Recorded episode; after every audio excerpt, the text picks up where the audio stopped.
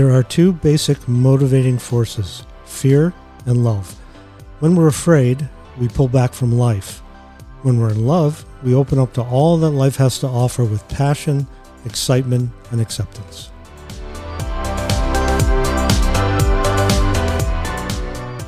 Coming to you from our studio in Santa Barbara, California, this is the Fear Me Out podcast. We're not your typical self help program. Our show takes a deep dive into those psychological issues that affect us on a daily basis. We hope to shift your perspective and have you experiencing emotions differently. Now, here are your hosts, Kim Foskey and Dr. Dana Saperstein. So, if you listen to the podcast uh, long enough or have listened to multiple episodes of, of me speaking, my mother uh, called me different pretty much throughout my life. And that wasn't a compliment. I was different, and I grew up in a generation uh, where boys weren't supposed to show their emotions, weren't supposed to show their sensitivity. You know, I was afraid of my own shadow. Um, I did a lot of crying and uh, and was scolded for it. And um, it, it, wasn't until later on in life and, and through psychotherapy and some hypnotherapy and a uh, and a book called Highly Sensitive People by Elaine Aron did I fully understand and begin to embrace um, that I had this empathic ability and, and, was this highly sensitive person. Throughout that course, um, I've come into contact with quite a few other uh, empathic and, and, highly sensitive people uh, when I thought I was just an anomaly out there.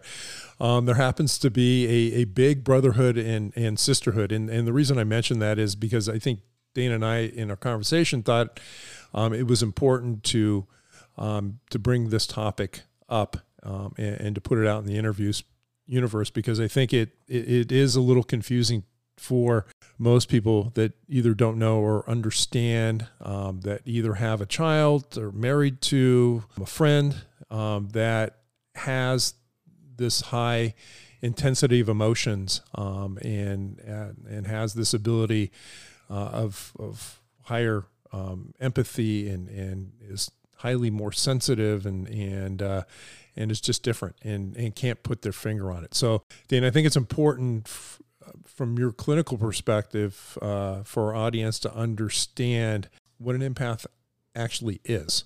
Well, an, an empath by definition is someone who feels their feelings way more strongly than the average person. I think it affects about oh, 5% of the population.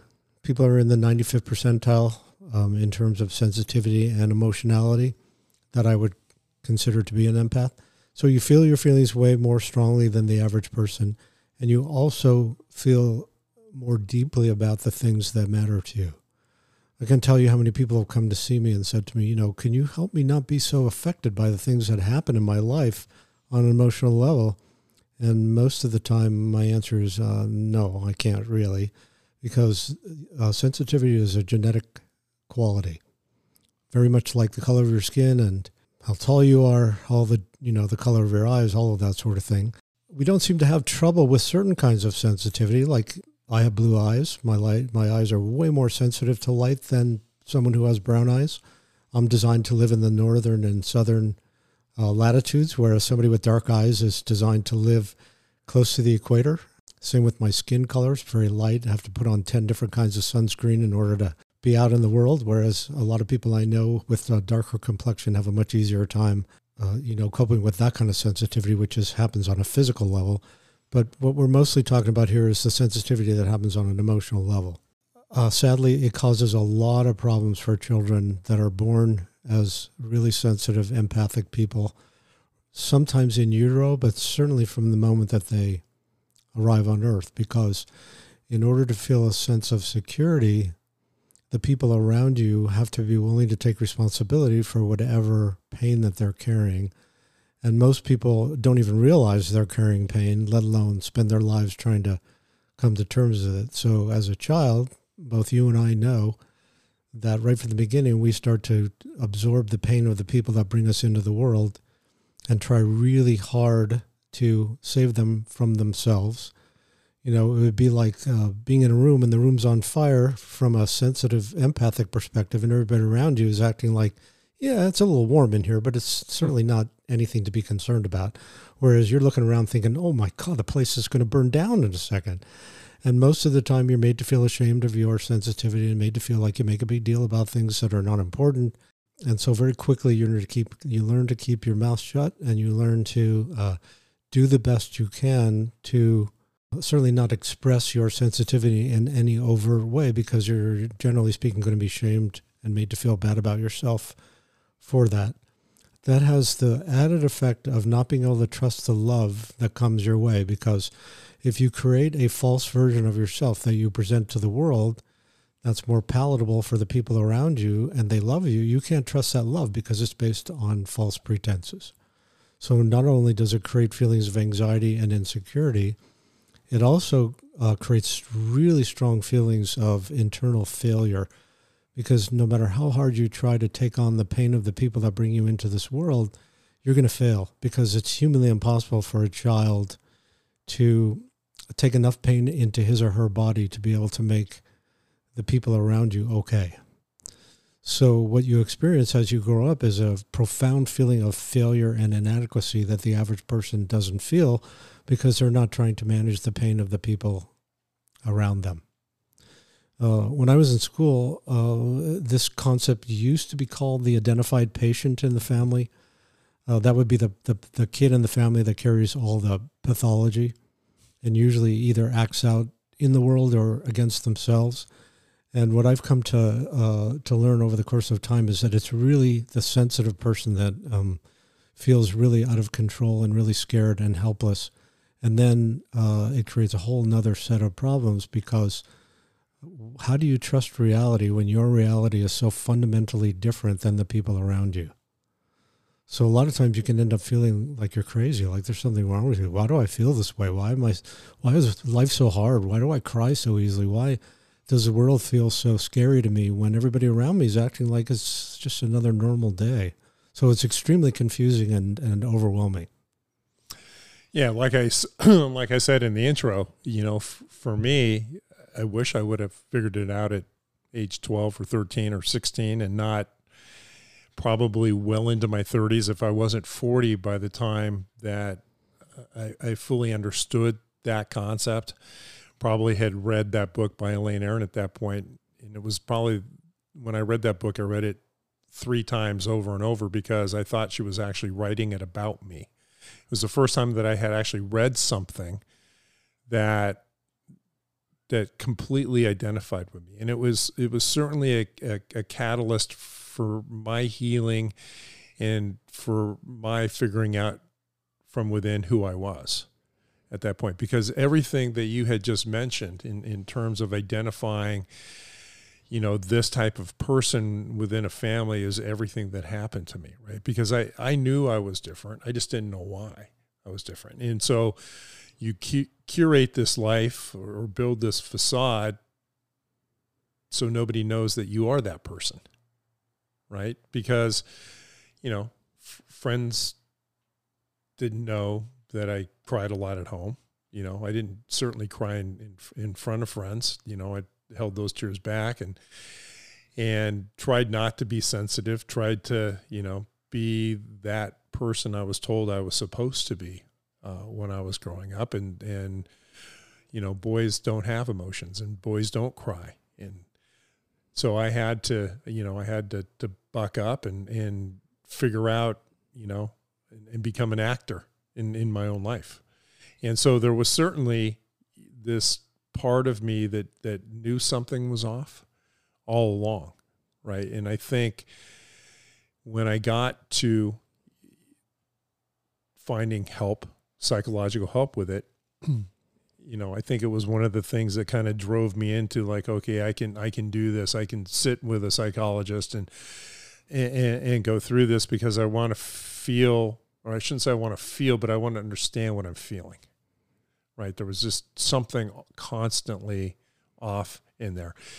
And I think again, going back through those characteristics, I mean, all those characteristics followed me through through life, right? Taking on other people's pain, taking on other people's emotions trying to be the peacekeeper, trying to be the rescuer, right? I, you know, as a my first career was a, as a first responder because again, that's where I found my validity and credibility. Because if I could take, put myself aside and take care of somebody else's problem, then that's where I was going to see, you know, find value in somebody was going to see me for the real person who I was. So I was looking externally to solve that problem when I should have been looking inside myself and, and, and figuring out that, yeah, it's a hardwire issue, right? And like I said before, it's a blessing and a curse.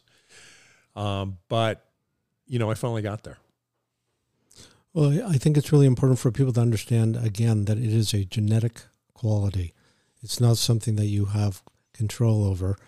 And I think that the only way that you can influence it, like a lot of people do, is by using substances in order to try to numb yourself or or uh, neutralize some of the depth of feeling that you go through life with. So a lot of people turn to drugs and alcohol or, or overworking or some sort of uh, compulsive behavior in order to try to um, numb themselves so that they don't feel what's happening around them. Because most of the time, you really are made to feel like there's something wrong with you that you feel things as strongly as you do. And that's a burden. It's really hard to go through life feeling sort of like you're a crazy person for feeling what you feel. And it can also lead you to feel quite ashamed of yourself because depending on the nature of the person's pain that you're taking into your body, a lot of the pain that parents carry has to do with their own abuse and their own trauma, and uh, a lot of shame that gets uh, embedded in their body that you take on yourself, and then it feels as though it's you, rather than really recognizing the pain belongs to somebody else. So a lot of times when I'm working with somebody and they uh, describe a symptom or a certain way of talking to themselves, I say, "Well, whose voice is that?" Are you sure that that's really how you feel about yourself, or is this something that um, that you sort of took on as a result of trying to manage the people around you? And I will tell you that at least I don't know ninety percent of the time, it's not their voice speaking inside of them. It's somebody else's voice they've internalized and taken out on themselves. So it's difficult to live with what I would call multiple realities. You have your own personal reality that nobody um, acknowledges you have the uh, the reality of the people that bring you into this world that most people are pretty much married to, and so you have to become a part of that way of living, which is to not feel things very strongly and to pretend like the problems in the family don't exist. And sometimes it's even overlaid with a, a religious uh, structure that imposes a whole nother set of of values and realities that uh, are really hard to accept because the more sensitive you are, sometimes the more hypocrisy that you feel in relationship to organized religion. And I'm not trying to speak poorly of organized religion, but most of the people I know that questioned their religious philosophy that their family brought into their lives that are sensitive people were made to feel really ashamed of themselves and really terrible about the questions they asked and the and the curiosity that they had about things that they found were not uh, easily digested by them that everybody else was able to digest without too much trouble. So it can be really confusing, and and and most kids, whatever um, problems happen in a family, they believe is their fault, and they take it out on themselves, and it and it creates a whole host of bad feelings about yourself, and and uh, um, causes a lot of pain. So, uh, you know, this is not something that's taught to you in school being young. I, there has to be some, you know, psychological sophistication in the family, and I'm talking about currently now, to kind of figure out that that maybe that's who you are, or somebody explaining to you who you are. But I'm guessing that that people that come to see you don't know initially that they're empathic or a highly sensitive person or both. I don't know if they're synonymous with each other. Um, but um, obviously, it comes out to you in their underlying symptomology. Well, and just the way that the person carries themselves is enough, regardless of what their symptoms might be. For me, it's really easy to read uh, the level of sensitivity that a person walks in my door with because uh, without realizing, we advertise who we are in many, many different ways. And because I have learned to embrace my sensitivity and I trust my intuition implicitly, uh, it makes it really easier for me to um, get a feeling about where somebody's coming from. It doesn't take long at all. And so people are often surprised where in the first visit or two, and I, I ask them, well, let's talk about sensitivity. And they look at me like, well, why would that have anything to do with anything? And generally speaking, once I help them understand uh, that they possess that particular trait and how it's affected them, the most common response I get is, how come in all the therapy I've ever had, nobody's ever uh, brought this up before? Why, why is this uh, uh, something that's so important to you, but nobody's ever talked to me about. And I said, well, we all have a different idea about these things, but uh, my life is filled with really sensitive people, both personally and professionally. And so it makes a great deal of sense to me uh, based on my own experience and certainly hundreds of people that will come to see me that possess this uh, set of qualities and traits. And so it just feels very logical and easier for me to identify so I'm maybe I'm an anomaly, but you know, when it was first brought to my attention, um, like most things in life, I'm pretty skeptical about, right? And so I think it took a while for me to really understand. You know, I'm thinking, okay, I'm empathic. Yes, I'm sensitive. Okay, I, I get that, but you know, is is just is this just a label? You know, um, for lack of any other better you know, diagnosis or, or, or terminology of, of, of, who I am, right? And so I think, you know, the, the more and more um, that I talked about it in therapy and the, and the more and more I read about it, um, it, it finally became, okay, this is who I am. So it, it, it, am I a bit of an anomaly that, or is it, is, or do most of your patients that you talk to about this when you talk when you have the sensitivity discussion with them all of a sudden feel like a, a ton of bricks has been lifted out of their shoulder they totally get that they're an empath uh, I wish everybody was as accepting of it as uh, I would like them to be. I mean, there's a man I see who's in his 70s that um, every time I, we speak about it, he starts to cry because he has spent his whole life fighting it and wishing that it, there were, really believing there's something wrong with him and wishing that um, he could get rid of it. So it's not always easy to accept. There's another woman I know that I've been working with for a really long time, and finally, after years and years, uh, something clicked inside of her, and she started to realize why the world has affected her as strongly as it has, and and why uh, she reacts the way she does to most of the uh, experiences she's had. And um, it's hard to accept sometimes because it does single you out and it does separate you out from the average person in ways that can be uncomfortable because the world is designed for average. And there's nothing wrong with average. I'm, I'm of average height, and I'm not upset about that. And, you know, I'm, I'm, my shoe size is average. There's more people with my shoe size than any other, and I'm not upset about that. Uh, you know, so it, it just depends on uh, how much it scares you, actually, more than anything else, because it is a really scary way to live. Plus, it can be extremely lonely. And when I work with adolescents, especially, they wonder how come it's so hard for me to relate to my peers, and why do I feel so different? And uh, you know, people uh, often approach them with their problems, and and they become junior psychologists. Uh, but they often feel kind of lonely because um, of they can tell that they're just so fundamentally different than the people around them, and it can be lonely. And a lot of times, it's really uh, hard to find people that are very much like yourself that you feel a close connection to. Um, and usually, it can become apparent actually when you're in elementary school that um, a lot of kids struggle because things affect them so strongly emotionally that they're made fun of or they're kind of singled out and bullied and all that sort of thing. Because um, you know, if if you uh, if you're a bully, you're going to find the weakest link. Not that being sensitive is weak, but it's perceived as being really vulnerable by, uh, you know, by bullies especially. No, I certainly got picked on. Yeah, especially during adolescence. Right. Um, because they they certainly can pick up on you know your weakness. Yeah. Um, I'm I'm lucky that I grew to my six four stature. Right. Relatively quick quickly.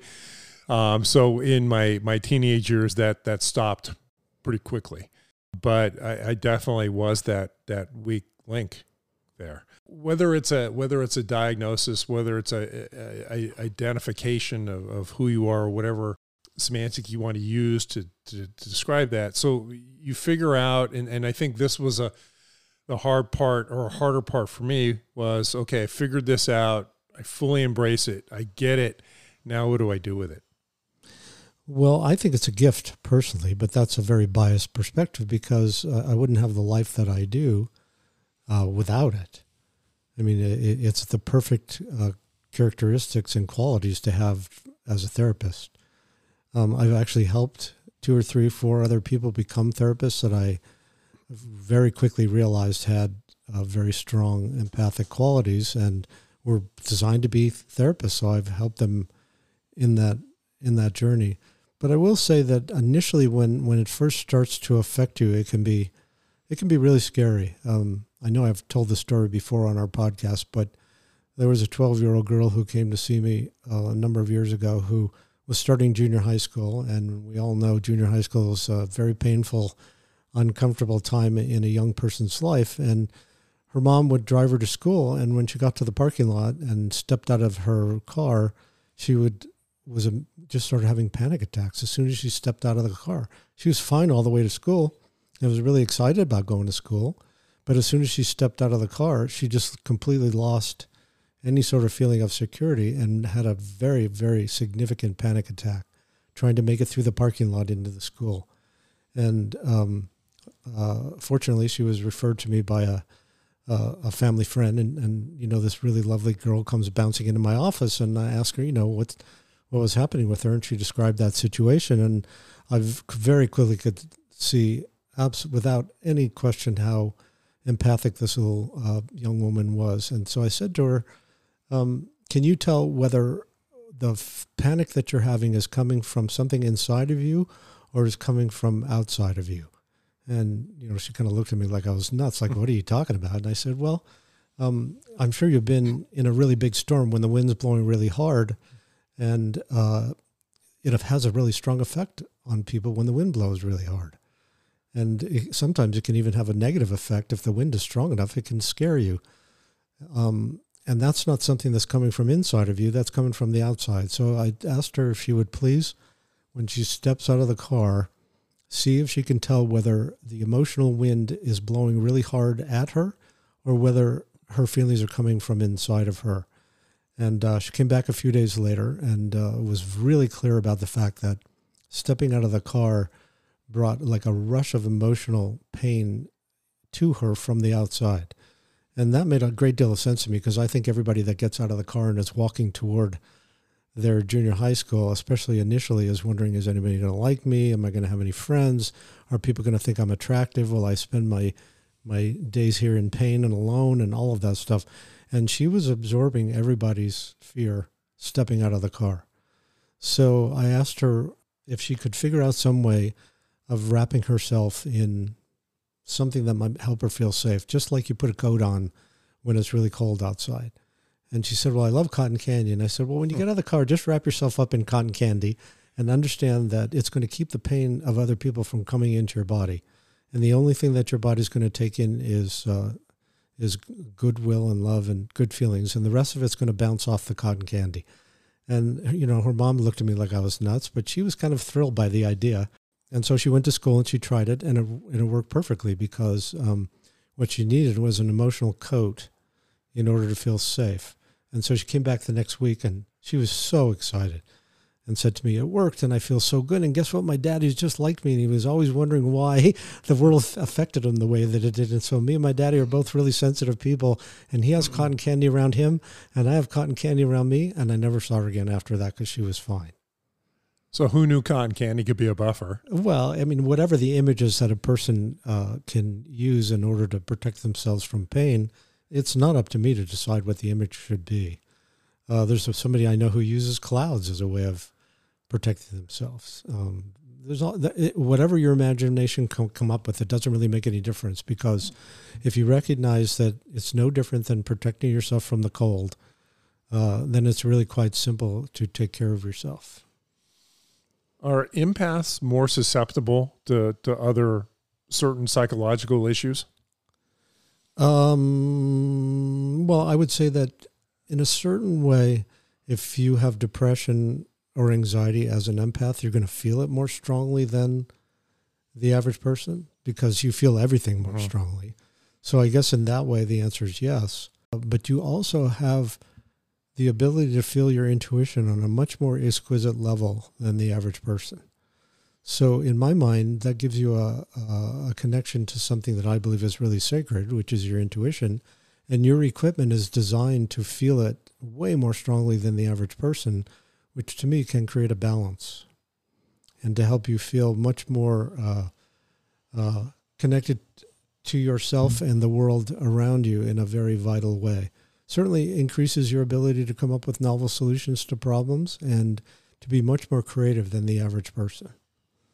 So that's how you use the your empathic ability to your advantage.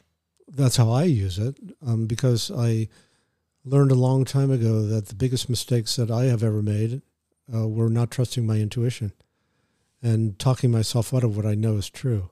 So I'll tell you for as long as I can remember, I absolutely do not mess with what my intuition tells me.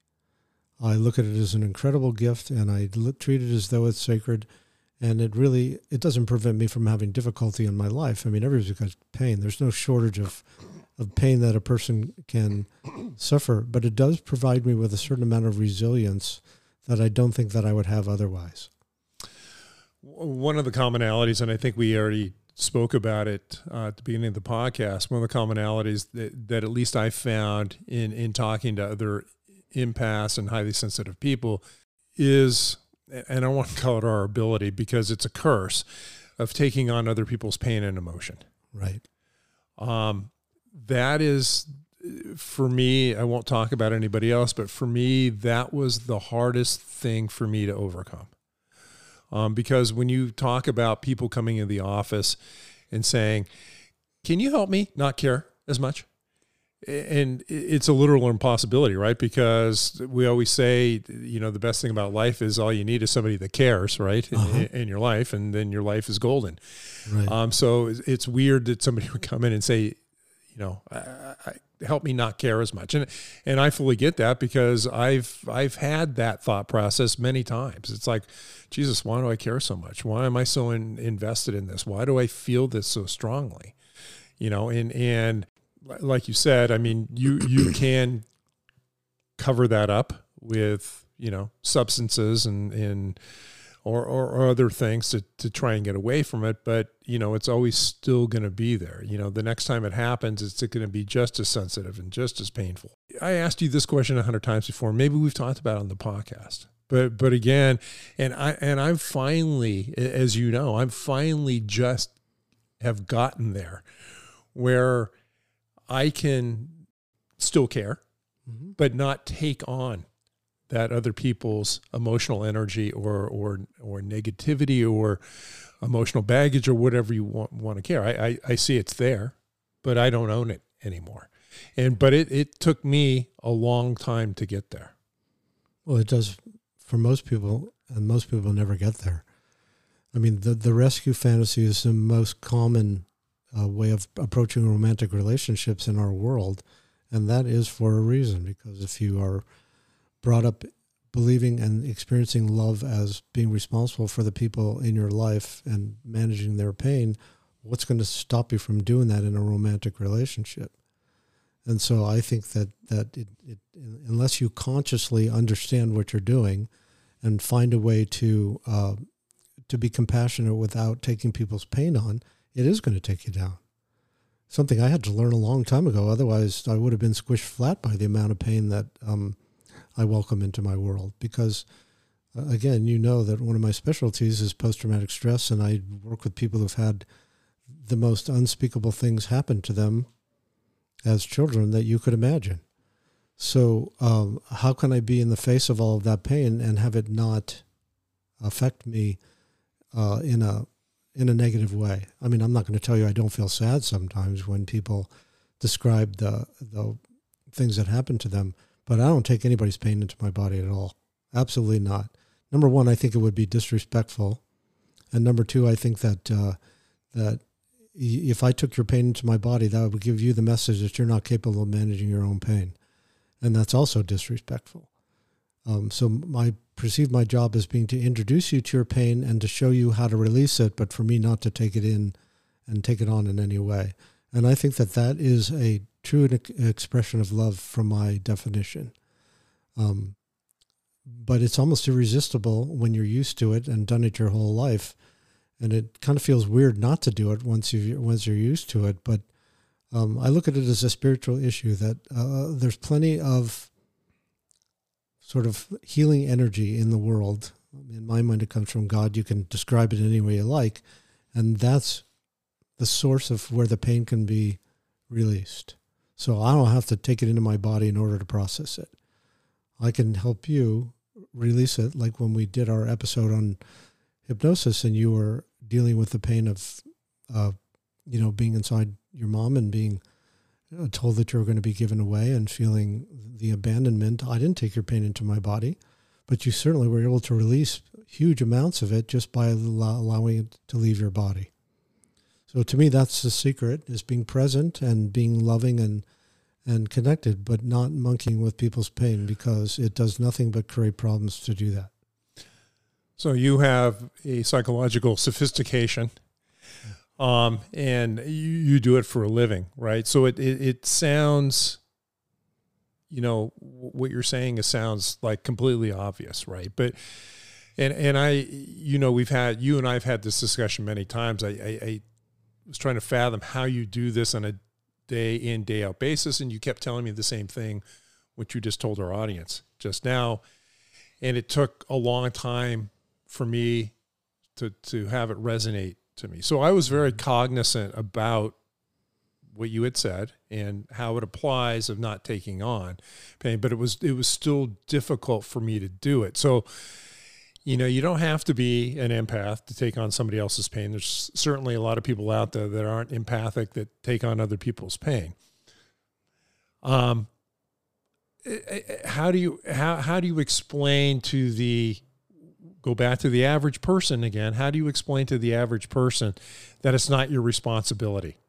Because again, this goes back to the caring question, right? Because I fully believe that most humans care for the most part. They're not malicious. They're they care whether they care about themselves more than they care about somebody else. That's a different story. But I think most humans have that caring ability in them, right? It's uh-huh. innate. It's innate in them. So so all of us are taking on some level of somebody else's emotional baggage unless you've been psychologically trained not not to do that and understand why you were doing it, how you did it, and how not to do it anymore. And so I'm guess I'm, I'm asking again is is how does the average person learn how not to do this? Well, it always it, it always starts with a intellectual explanation, obviously.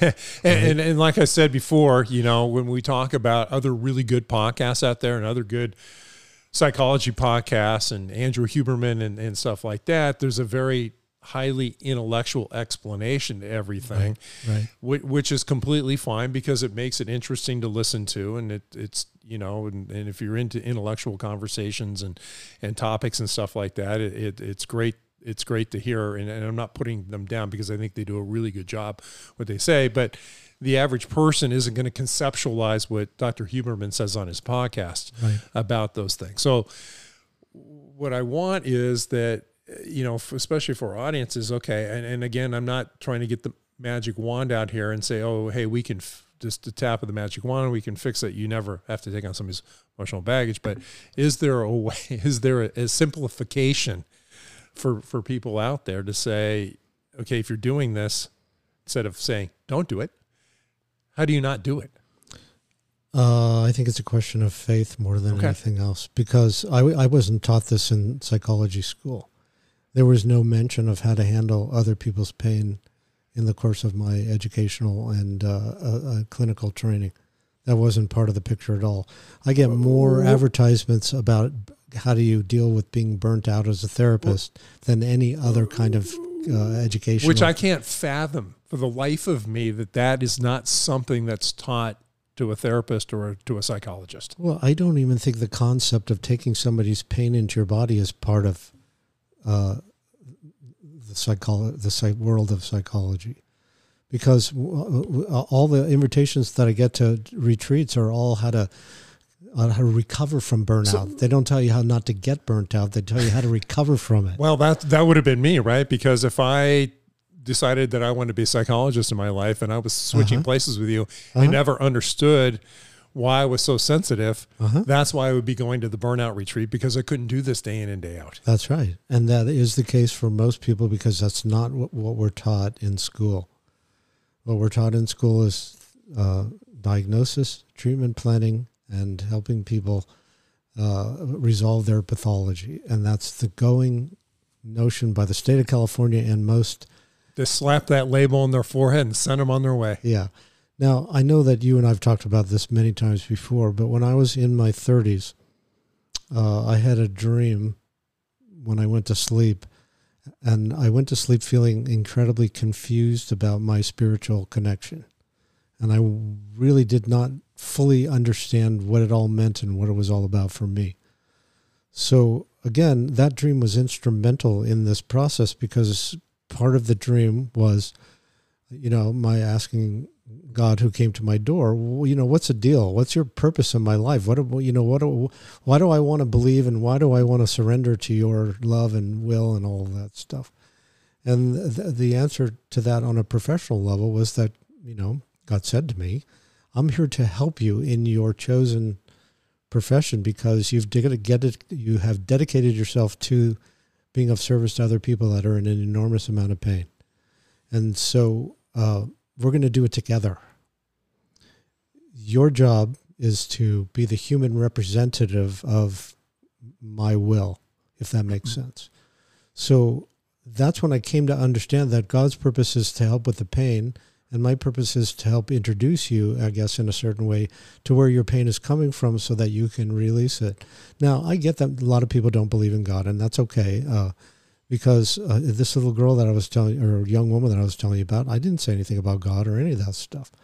I just introduced her to the concept that there's a coat that you can put on yourself to protect you from other people's pain and you can make it super complicated if you want to, or put on the coat it's and the, be safe. It's the superhero analogy. That's right. Don uh, Candy may not be a superhero, but it's the analogy, right? Well, in my mind, and again, I could be completely delusional. I'll be the first one to admit it because I have no proof. But in my mind, there is no energy stronger than God's love.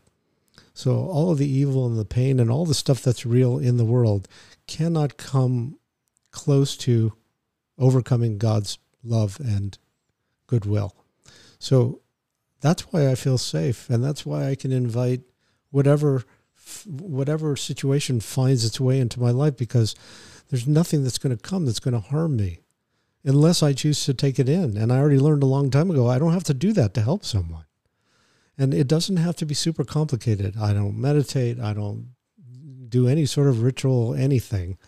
I just accept what I was invited to do and I experience it every single day. So it's reinforced on a daily basis, and it just reinf- it reinforces my faith, for lack of a better way of putting it. And um, because I have that faith, I don't have I, I don't feel afraid when I'm in the face of other people's pain. I don't feel overwhelmed by it. I don't feel like I, there's nothing I can do. I, I, I always feel a sense of hope in a certain way that if a person is willing to go on the journey of healing, I can accompany them and they can release the pain. It's not going to hurt them, not going to hurt me, and it'll just go backward where it belongs, I guess, for lack of a better way of putting it, because um, it just evens it just evens things out, I guess, for lack of a better way of putting it. So um, it's really it's really the development of that buffer or that coat as you described it. Yeah, I mean, uh, look, we don't I mean, I don't think you fuss when you look out the window and see it's raining.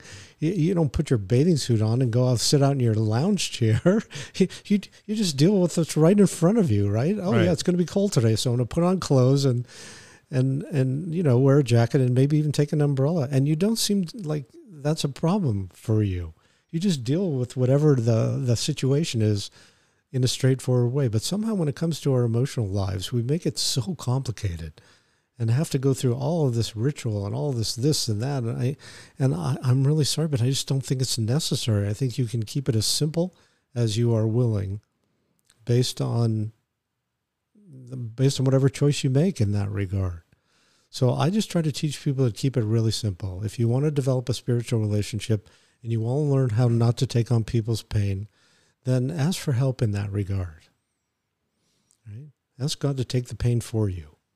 Or if you don't want to look at it from a spiritual perspective, ask the universe or the nature or whatever whatever you want to, but just make sure that you don't continue the habit of trying to manage people's pain because that will continually take you down and make you feel terrible. And we're not talking about the loss of empathy or the loss of sympathy or the loss of caring, though. I don't think so. I mean, maybe I'm again incredibly delusional, but but I believe that I approach what I do with an with as much warmth and and goodwill and love as I possibly can, because I really really love what I do and I really enjoy the people that come to see me. And I think I enjoy a lot of the people that come to see me more than they enjoy themselves, because most of us were our own worst enemy.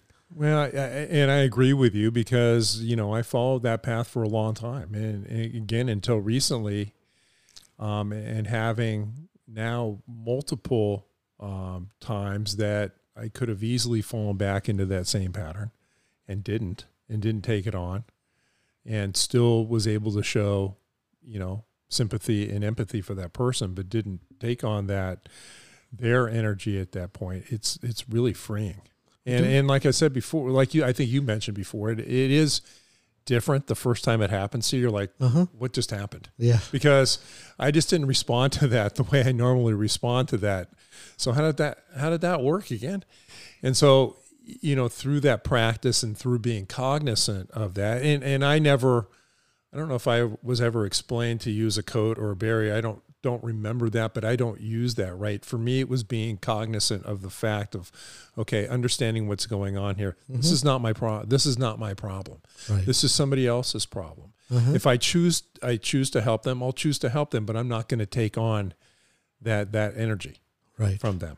Um, or, or the negativity from them. Do you think it's diminished your love for that person or your care for that person that you don't take their pain into your body? Um, I, no, not at all. I don't see, uh, you know, and I had to think back on that the last few times it's happened. I don't, uh, no, it hasn't. I mean, I've, I, I've see them a certain way, whether I would have taken it on or not in that way. Um, I, I think it's actually helped me actually be more compassionate by not uh-huh. taking it on. Yeah um, because I think there's a, a, a, certain defense when you do take it on. I think there's a certain defense mechanism that uh-huh. automatically yeah. kicks in, and then that defense mechanism, you know, all of a sudden puts you on the defensive, and you can become the asshole at that at that point because you've taken it on. It's you're projecting it back to them.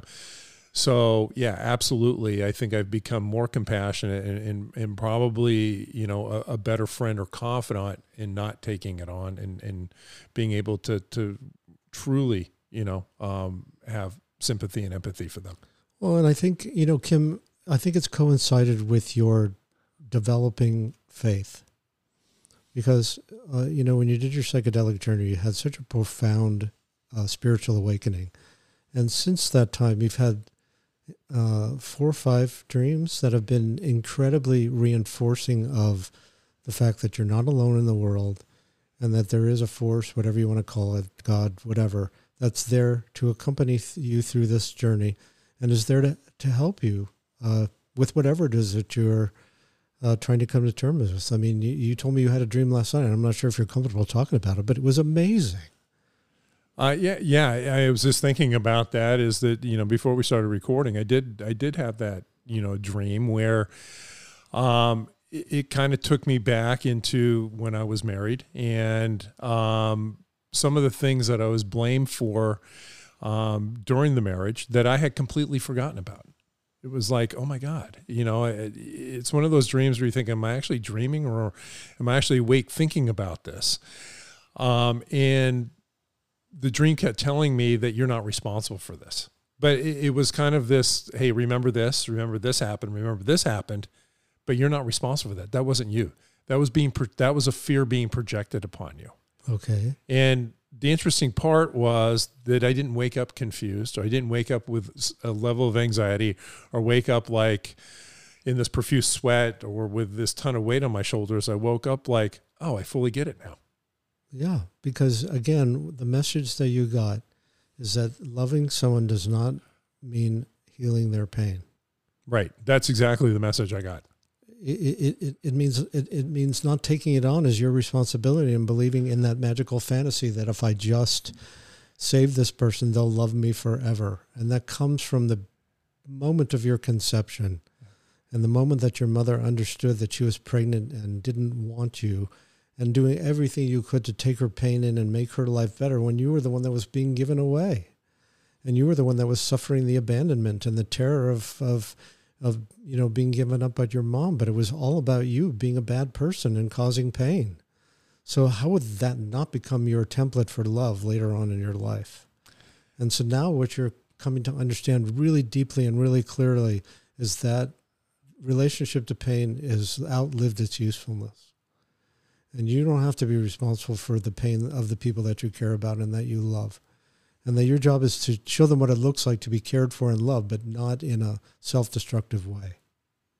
Is is RAM still a, a relevant term when we talk about computer storage and stuff? But anyway, it seems like I have uh, like my RAM has been dis- re- restored, or yeah. at least, or it has been enhanced. You cleaned your cache, or whatever. I, I cleaned my cache or something. That's I mean that's really what it it, it uh-huh. feels like. And yes. and again, I don't again, I know you mentioned the psychedelic journey, and this was not an endorsement to to go take psychedelic type drugs. But again, when we talk about modalities, and again, this is my story and my journey, and and other people have other stories and other journeys and, and use other modalities.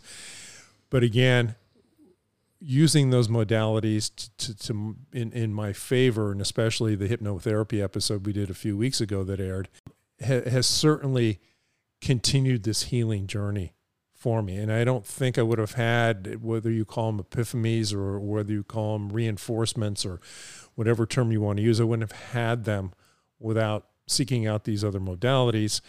Um, I know that, uh, again, that we, we did get a lot of feedback, um, especially from the hypnotherapy episode. And, and, people use certain terms that I'm uncomfortable with in, in, in calling me a hero and things like that. I certainly don't see myself as a hero, but I, but I do know that a lot of people said, well, if you can sit on a couch there and, and do that and, and put that out into the universe, I certainly can do it in the, in, in with the privacy of my own therapist. Uh-huh.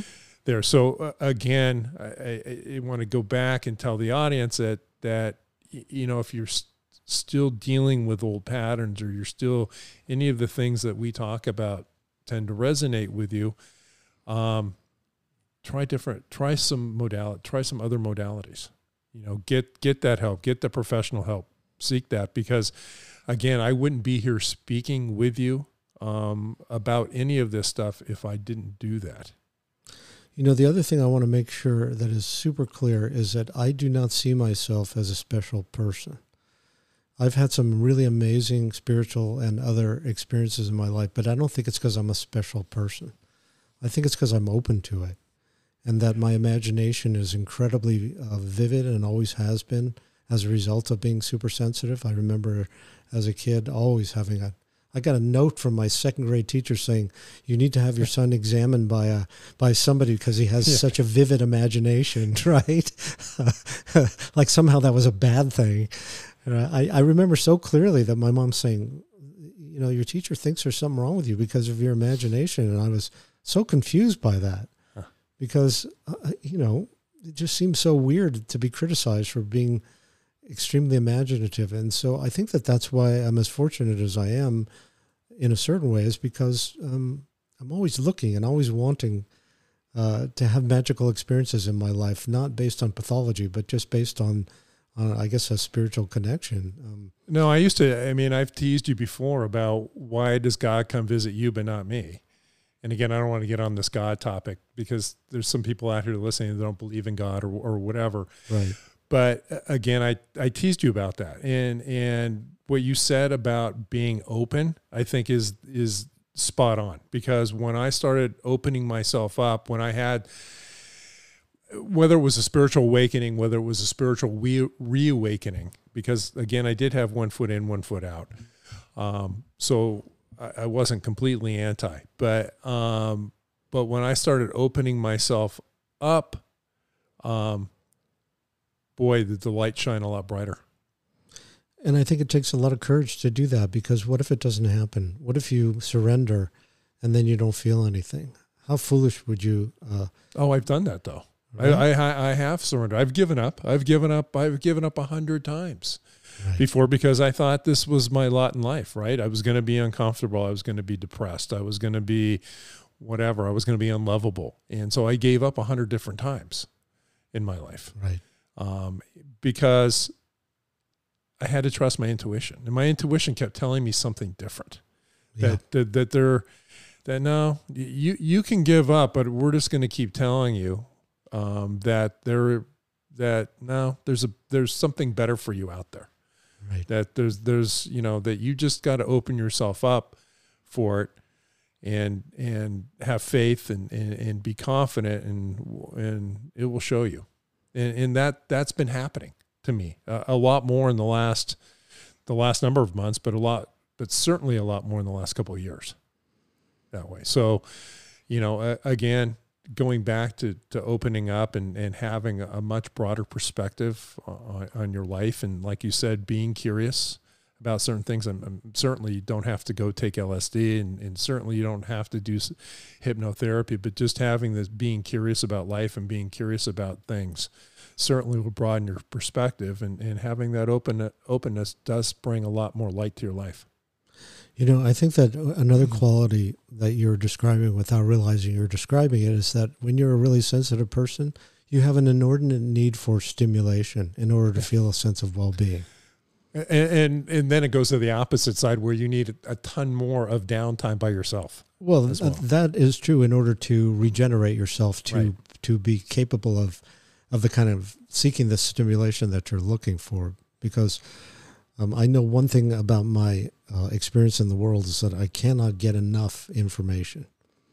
I read incessantly. I'm always trying to ask people millions of questions because I'm just insanely curious about everything, and um, I, I have a really strong need for for that kind of stimulation and I, I don't think it's unhealthy. I, you know, sometimes it drives me crazy. Like, okay, can I just chill? but uh, my my my mind and my body are always seeking more and more and more, and I don't think it's in an unhealthy way.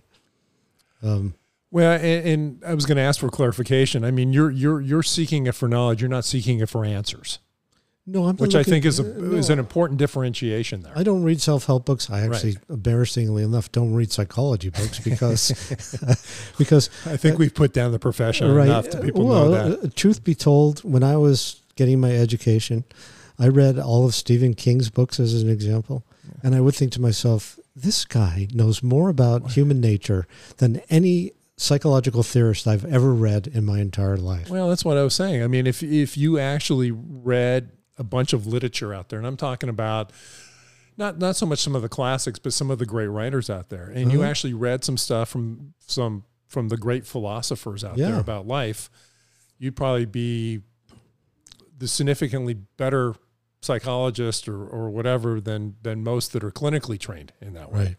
Well, what I learned from Stephen King's example is about greed and and lust and and you know fear of being a failure and all the different You're gonna have to start a new psychology school now. Yeah based on Stephen King's writings. well because he as uh, at least in the olden days was so descriptive in his ideas about human nature.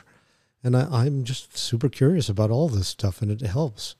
It helps make life more interesting. I know we're a bit off the subject here but I think that that's part of being a, a sensitive person is a thirst for um, knowledge and understanding So be, before we uh, before we end this this conversation on on empathetic and and uh, empaths and, and highly sensitive people, people out there listening right now that either are married to one, have have one as a child, or in a relationship with one, have one as a friend, work with somebody that they've probably now deemed to have that uh, uh, characteristic. So, if you're not one, but you deal with one um, on a regular basis, how, how should you be dealing with those type of people? Well, uh, I think the most important thing is to try not to shame somebody for things that they have no control over. Because a lot of times it's really uncomfortable to be around somebody who's really highly emotional, and um, and it can be a little bit scary. Uh, the other thing is that if you have empathic people in your life, they can read you really well. And if you have secrets, it's going to be really uncomfortable for you because they're going to divine your secrets whether you like it or not. And Yeah, so that, that a lot of times that's why parents shut their kids down that are really sensitive because they don't want their pain to be exposed. They don't want their secrets to come out because they're too ashamed of those things and too uh, embarrassed to, you know, take responsibility for them. So it's not easy having somebody in your life that's like that. I mean, again, I've joked before, I can clear out a room like nobody's business. All I got to do is tell them what I do for a living, and everybody wants to run away from me, unless you're somebody who's psychologically minded and, you know, sort of enjoys having that kind of conversation. Well, I feel your pain on that one because being the single guy in the room and, and, and dating and, and somebody that's trying to be close to the vest, I, I, I can read them Uh huh. and you know and and ask for that type of transparency or they're trying to tell me you know one thing and I'm reading something else and I call them on that it makes somebody hugely uncomfortable Uncomfortable. Yes. when when you it's like having x-ray vision and you Uh-huh. you're seeing them naked Yes. there um, which again is a blessing and a curse right it, it either it, it's a blessing that you, you see them for the way you are or it's a it's it's a curse because you can't stand them now Well. I don't. I don't really mind clearing out a room because if people are afraid, it's not my responsibility to uh, make them comfortable. I can't help be the person that I am, so I don't see it as well that curse. goes back to you know taking on somebody else's exactly. pain, pain and emotion right it's not it's not up to you to make them comfortable right I can't. There's nothing I can say. I can't. You know, I used to lie to people when they asked me what I did for a living. I'd say I was an artist, and they'd say, "Well, what's your medium?" And I'd say words, and they look at me like, "What kind of a nut are you?" you're a wordsmith exactly. Well, i- i- if anybody's interested um, in, in learning more uh, about the highly sensitive person and, and the empathic person, I highly recommend Elaine Aron's book, The Highly Sensitive Person, um, because not only did it augment what my psychologist ha- had told me, but it uh, it contains some other information that was extremely helpful uh, for me, and I, I've given it out uh, over the years numerous times to to either people that read it and say, "No, I thought it was that, but I'm not really that," or "My God, you thought the book was written about you; it was written about me." Yeah. Type thing. So I, I think it's it's really helpful. So Dana, thanks because I think it was an important topic. We appreciate our listeners and are interested in your comments and suggestions. Feel free to email us at fearmeoutpodcast at gmail.com. If you are interested in becoming a sponsor for this podcast, please email us at fearmeoutpodcast at gmail.com. Thank you for listening. See you next time.